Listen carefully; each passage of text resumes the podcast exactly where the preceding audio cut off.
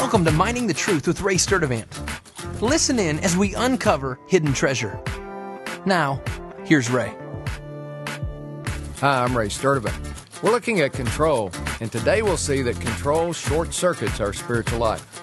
If we understand that faith is a complete dependence on someone else, then we'll see that control is the polar opposite of that.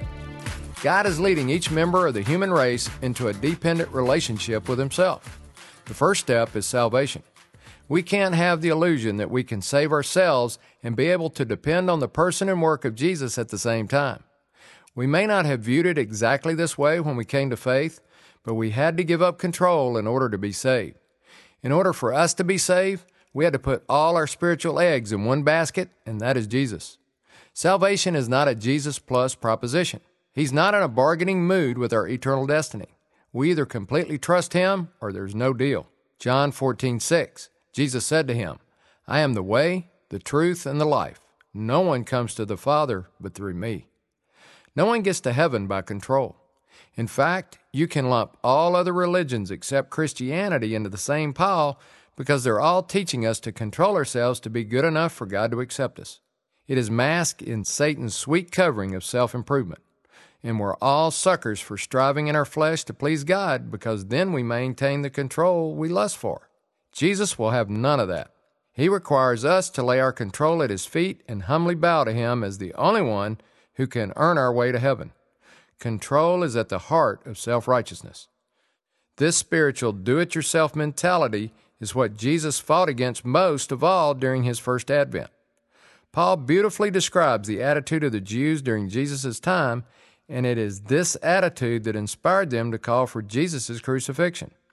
Romans 10:1 Brethren, my heart's desire and prayer to God for them is for their salvation. For I testify about them that they have a zeal for God, but not in accordance with knowledge. For not knowing about God's righteousness and seeking to establish their own, they did not subject themselves to the righteousness of God. For Christ is the end of the law for righteousness to everyone who believes. Can you recognize the control issue in Paul's statement? I see it in verse 3, and it reads, for not knowing about God's righteousness and seeking to establish their own, they did not subject themselves to the righteousness of God.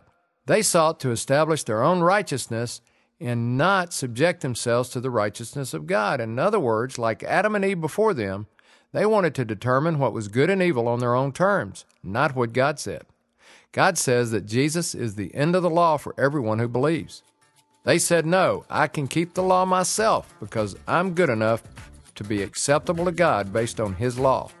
Isn't that the ultimate in control? Jesus was willing to forfeit His life to save us from self righteousness, and we reject it because we seek to establish our own. This expression of control shuts our spiritual life down before it ever even gets going. Before we come to faith in Jesus, we are spiritually dead and we can't think straight. If we can't lay our control down long enough to recognize that we are in a hopeless condition, we can't be saved. That control will short circuit the humility required for us to recognize the only way to God, which is trusting in Jesus. I'm Ray Sturdivant, Mining the Truth. Thanks for listening to Mining the Truth with Ray Sturdivant. If you have questions or comments about the show, visit us online at miningthetruth.com. Thanks again for listening, and join us tomorrow as we continue to uncover hidden treasure.